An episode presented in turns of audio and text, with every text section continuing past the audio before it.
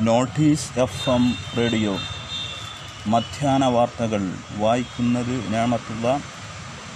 രാജ്യത്ത് കോവിഡ് ബാധിതർ പതിനെട്ട് ലക്ഷത്തി അമ്പത്തി അയ്യായിരത്തി എഴുന്നൂറ്റി നാൽപ്പത്തഞ്ച് പേർ. അമ്പത്തിരണ്ടായിരത്തി അമ്പത് പേർ കൂടി രോഗം സ്ഥിരീകരിച്ചു. രോഗം ഭേദമായവരുടെ എണ്ണം പന്ത്രണ്ട് ലക്ഷം കവിഞ്ഞു.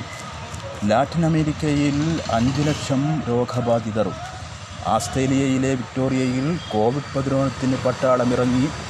കർണാടക മുൻ മുഖ്യമന്ത്രി സിദ്ധരാമയ്യയ്ക്കും കോവിഡ് നയന്റീൻ സ്ഥിരീകരിച്ചു. കോവിഡ് വ്യാപനം തടയാൻ വജ്രായുധമില്ലെന്ന് World Health Organization director general.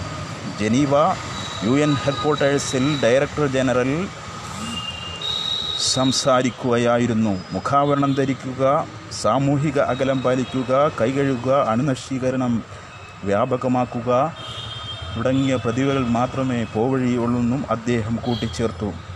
അനേകം വാക്സിനുകൾ പരീക്ഷണഘട്ടത്തിലാണെന്നും പ്രതീക്ഷയുണ്ടെന്നും അദ്ദേഹം പറഞ്ഞു.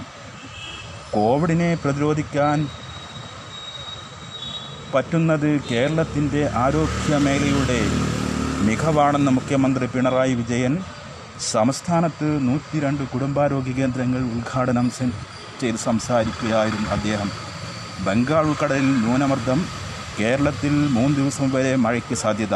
കാഞ്ഞിരപ്പുഴ ഡാം രണ്ട് തവണ ഉയർത്തി പതിനേഴ് സെന്റിമീറ്റർ ഉയരത്തിൽ ഉയർത്തിയ പശ്ചാത്തലത്തിൽ ജാഗ്രത പാലിക്കണമെന്ന് അധികൃതർ മുന്നറിയിപ്പ് നൽകി.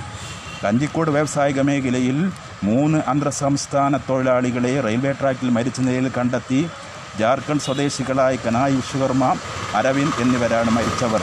ഇവർ പല ജില്ലക്കാരാണ്. വാർത്തകൾ കഴിഞ്ഞു. അടുത്ത ന്യൂസ് ബുള്ളറ്റിൻ ഈവനിംഗ് എഡിഷൻ കേൾക്കാം.